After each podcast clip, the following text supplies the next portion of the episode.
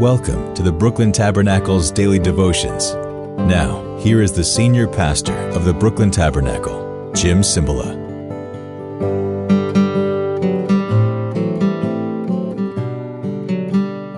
Good morning, everyone. 안녕하세요. How are you in Korean? You doing well?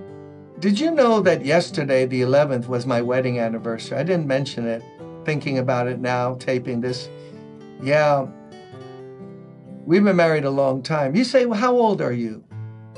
Well, for 6 years, I had to do 4 services a day in our previous building before we found this building. That's true.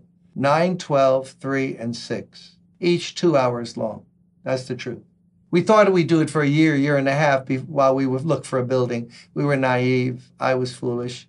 God worked it out. It took 6 years to find the building, get the money God provided, and the whole thing, fix it up. 6 years, 9, 12, 3, and 6. When I got through with that 4th service, I just did 3 Christmas time, the Christmas show, and I was so fatigued, the emotional stress of it and all that. I was so tired. I went home brain dead. But I remember I was younger, had more energy, but with those 4 services every day, praying with people, preaching, it took so much out of me. That's why I look so old. I'm 40 years old. This is the truth, 40. My wife and I started when we were 11. And, you know, wears you out. That's why I look the way I do. Used to be full of vitality and all of that, but you try 4 services every Sunday. Oh, was I tired in those days. They just put me in a body bag at the end of the day. They put an address in Queens, where I lived then, and said, ship this body home. This is the truth. We would get, and I don't know why I'm talking about this, get in the car. I needed patient endurance. God gave it to me. I would get to the house, and it would be a cold night, and we would look at each other and say, how can we get out of the car and up the stairs to the bedroom? That's tired. But God saw us through. Has he seen you through all difficult times? Isn't that good? And if he did it then, he's going to do it again. He's going to bring you through what you're going through. Oh, that's a good promise. And God says in 2 Peter 1, add to your self-control perseverance. He's able to give you that, like self-control. But add to your perseverance godliness. And my alternate book of translations, 26 translations of the New Testament, they pick out a few. Add to your patience godliness, that 20th century New Testament, piety, Phillips translation, devotion to God, Basco's translation, the fear of God. See, that's an interesting word. We don't use it anymore. But I remember when, certainly when you read books about 100 years ago, 200, 300, 400 years ago, Christians, they would use that word. Oh, that brother, that sister, she's godly. We don't use that word. Godly. You know the opposite of that? Oh, that's used a lot in the Bible. Ungodly. The ungodly. God is going to judge the ungodly. The ungodly mock Christian things. The ungodly don't care about spiritual things. But one of the signs of growth is to be devoted to God, to be a godly person. They're devoted to God. Their priorities are God, and the things of God are numero uno. Yeah, they have a life, they have a job, they have to eat. You go on a vacation, all of that stuff, you raise your kids. But a godly person is a person who's devoted to God and the things of God, the Word of God, prayer, going to church, worshiping with others, serving God. They're godly. They look at the world the way God looks at the world.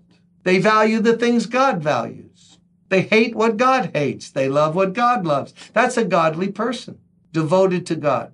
You can be a preacher and not devoted to God. You can do it just for money. You can do it just to make a living. You can go to church and sing in a choir or be a deacon and not automatically be godly. No, godly people, they're hard to find. When Jesus came to planet Earth, how many godly people did he run into? He did run into some. You remember when he was, to go back to the Christmas story, when Mary and Joseph brought him for his dedication, shall we say? And there was old Zechariah, up in years. There was Anna the prophetess, dedicated to God, godly, waiting for the fulfillment of the promise, godly. What joy they have. What joy you have when you're godly, because now your eyes are focused on things that don't change. You're taking up with the things, the promises of God. They don't change. So you can lean on them, rest on them. You're devoted to them. You have your priorities right. People who are ungodly, they find their pleasure, momentary satisfaction in the things of this world, which change. I just read about a guy who was the richest man in the world. I think it was Elon Musk. He went from #1 to #2 in the period of richest one in the world. The richest guy now, some man from France. He lost, his value he lost was something, I think, like $20 or $30 billion in a week or 2 weeks or a month. So if your world is just money and holding on to it, ooh, you're in for a roller coaster ride.